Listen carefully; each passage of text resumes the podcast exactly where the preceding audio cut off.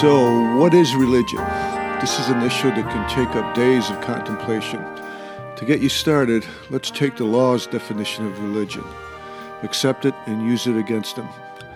According to the Supremes of the United States Supreme Court, the word religion means a sincere and meaningful belief that occupies in the life of its possessor a place parallel to the place held by God in the lives of other persons.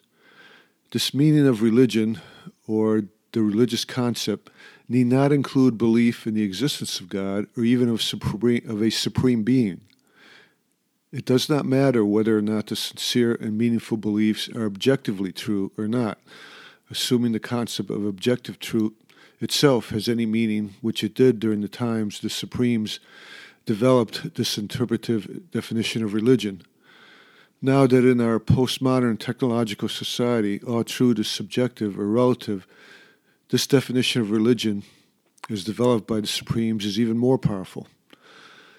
This sincere and meaningful belief concept is very, very powerful, but it does have one serious problem in a society such as technological society in which God is dead, and in which the concept of objective truth has been replaced by subjective interpretation and objective state of affairs.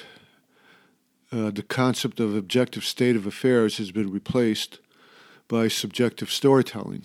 True, sincere, and meaningful beliefs are powerful in themselves. If you want to preserve truth, starting with true premises will lead you to true conclusions. However, even false beliefs can be sincere and meaningful. It is basic formal logic that any reasoning starting with a false premise allows one to make a valid argument for anything. If you're not familiar with formal logic, think about expressions such as quotation if Congress passes a balanced budget this year, then hell will freeze over this year, close quotation, or quotation, if there is peace in the Mideast this year, then pigs will fly this year, close quotation. The false pre- premise allows the whole argument to be valid. If there is no God, or if God is dead, pretty much any belief, whether true or false, that, that sincerely gives meaning to one's life, or that explains why there is something instead of nothing, will allow that belief validly, validly to uh, quotation, possess a place parallel to the place held by God in the lives of other persons, close quotation, as the Supremes have defined religion. Unless one is a consistent nihilist, everyone needs sincerely to believe in something, and sincerely needs to believe that their lives have meaning. Consistent and sincere nihilists are few and far between. Even existentialists contemplate their existential concepts of angst, despair, authenticity, absurdity, and so forth. They contemplate these in order to avoid nihilism, so as to make leaps of faith to something or anything, by being gods creating a world of meaning in their image. In the absence of God or of a supreme being, pretty much anything that supplies one with sincere meaning in one's life will be a God substitute or parallel to God though it would most likely not go by the name God, as such naming would not such naming would not be politically or as a, as a I'm sorry, would not be polit- politically or existentially or aesthetically acceptable.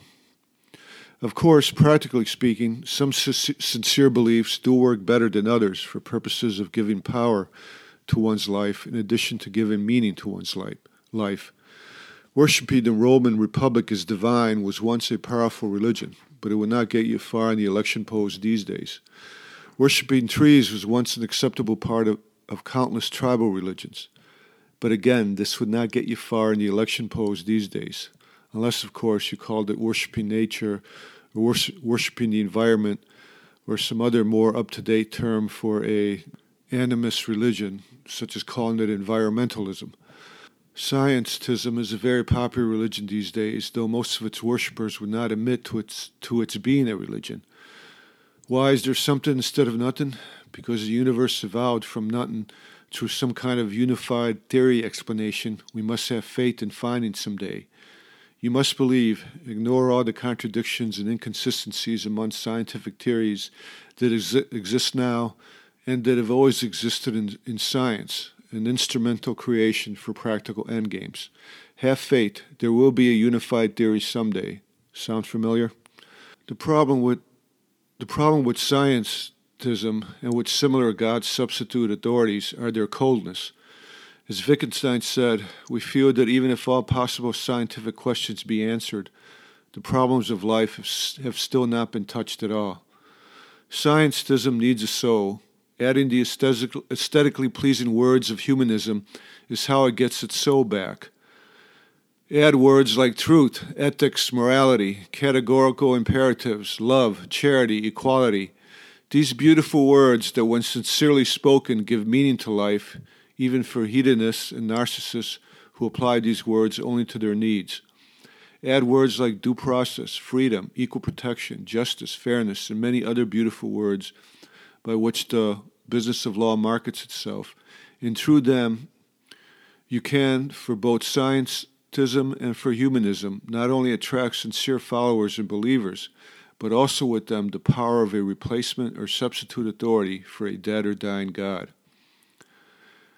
As in the previous part, uh, beginning of this uh, podcast essays, the question remains can the aesthetically pleasing words of Christian divine and natural law be a replacement or substitute, and thus a par- parallel authority for its dead God? Can we have the authority of the Christian God without the Christ? Through using the words, and just the words, without the deity. If your answer is yes, then even according to the rule of law, you have a sincere and meaningful belief that occupies in the life of its possessor a place parallel, parallel to the place held by God in the lives of other persons. And thus you have a religion based on the authority of words as your God or gods.